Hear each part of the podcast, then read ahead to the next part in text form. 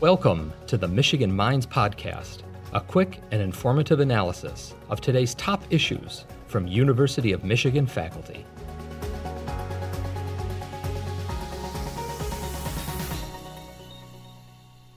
Basically, we are developing a machine and disposables as well to detect antibodies related to COVID 19 in a small sample volume. Usually, we are talking about maybe 10 microliter of sample volume.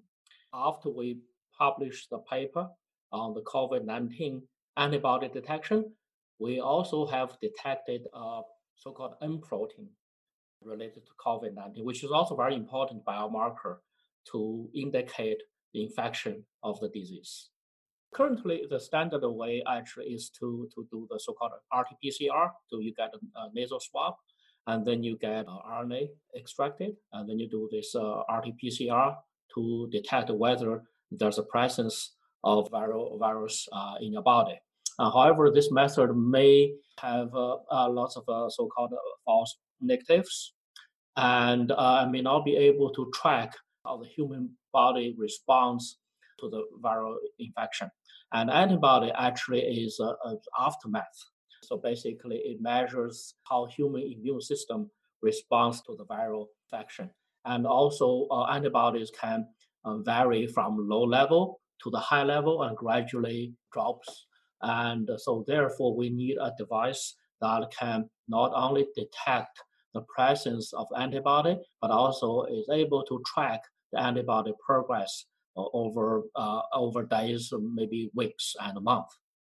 Antibody uh, measurement is also very important for us to monitor the uh, the antibody developed after va- uh, vaccination, uh, because there's no virus in our body at this, this time.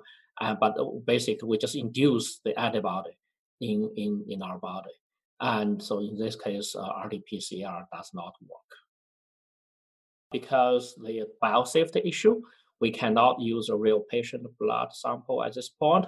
Basically, we use commercial serum we purchase from you know commercial companies, and then we spike these uh, antibodies into the serum. Then we do the detection. This mimics the real situation where we have a patient blood samples. There are two ways uh, to do the detection currently. One is so-called rapid test method, um, basically, it's based on so-called lateral flow assay. It's pretty much like a pregnancy test strip we use. And so the advantage uh, of this technology is very quick. It's probably $10 to $15 per test. And it's portable. But the, the, the biggest problem is uh, it has lots of uh, negative, false negatives. So it can just tell you yes or no information, or we call it the binary information. It won't be able to track the uh, or monitor the antibody development over over days or weeks. And another technology is uh, so-called ELISA. ELISA can be done in a centralized lab. So in this case, you have to take withdraw the patient samples and send the samples uh, to to a lab and then you do the uh, analysis. So um, the advantage is uh, it's highly sensitive and quantitative. Uh, disadvantage is not portable. Um, you cannot measure the patient sample directly at the, the point of care, and those, that uh, that's a reason we have very long turnaround time. So so between the time when you get the sample and the time when you get the results, usually takes probably one day or longer.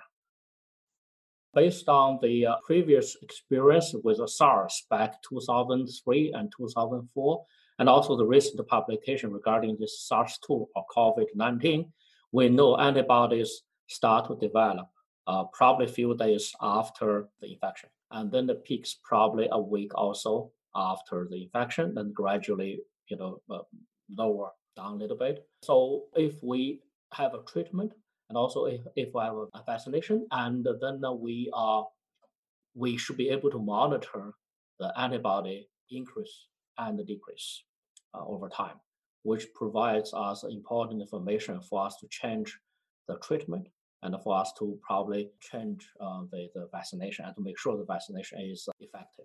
Basically, our technology combines the both advantages of the paper-based detection, rapid and small sample volume, and point of care detection, as well as accuracy, sensitivity, and quantitative measurement of standard ELISA methods.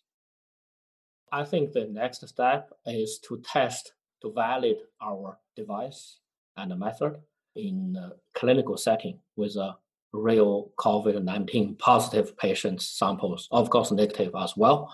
Especially we want to put our machine in the third-party hospitals and to, to validate and to, to see whether first whether it works, and second whether it works as we expect, and third whether it can solve the problems of the drawbacks uh, associated with a paper-based device and this you know the standard ELISA method in the centralized lab.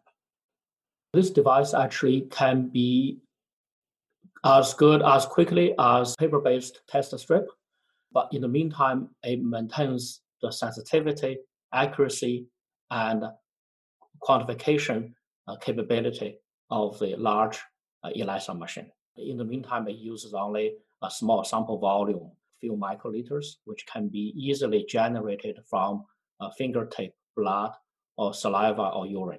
Optofluidic Bioassay was founded as a spin-off company from UM uh, back in 2015. And so we, we are developing, this company is developing the microfluidic ELISA devices. And it has two platforms. One is this so-called point of care technology under the name uh, Express ELISA. Basically, it provides a rapid detection of uh, any uh, analytes in body fluids with a very small sample volume, with a very quick measurement time, usually probably 10 to 15 minutes, with a relatively low throughput. So we are talking about uh, individual measurement or maybe measurement on only few patients. In the meantime, the company also develops a so-called microfluidic 96 well plates. And this one actually can produce a very high throughput measurements and it can measure probably 80 samples in about 15 minutes. And so, as compared to standard 96 wells and uh, microfluidic 96 well plates can measure analyze 10 times faster than the standard 96 well plates, uh, using only 20% of sample volume and 20% of reagents, which can save a tremendous of costs for, for the users. We are also detecting M protein, and which is also very important biomarker for COVID-19. We are going to submit a paper, uh, and M protein actually precedes symptom, uh, like a COVID-19 symptom. When you have infection, uh, so uh, M protein occurs probably after maybe one or two days, even before you know the clinical symptoms emerge. And whereas uh, antibody detection is uh, aftermath detection, which means you have a symptom already, and, and basically sometimes you have a symptom, sometimes you don't have symptom, but this probably lags the, the, the infection for uh, like three, maybe up to seven days. So, so basically, we are trying to use you know different biomarkers to capture the infection at different stages. The M protein is before symptom, whereas antibody is is probably a few days, up to seven days after the infection. Thank you for listening to the Michigan Minds Podcast, a production of the University of Michigan. Join the conversation on social media with hashtag UMichImpact.